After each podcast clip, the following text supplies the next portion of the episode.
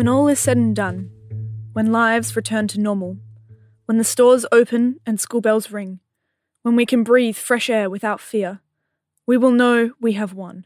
This battle at least. We will be stronger, smarter, more creative. Our time apart gives meaning to our time together. Hug your mother, shake hands with your neighbour, bury your face in your friend's dog ruff, explore the world like it's brand new and you have nothing to lose. Because it will be brand new.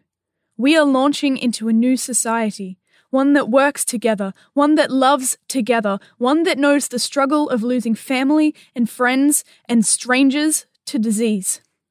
We will never forget what we have lost and what we have gained.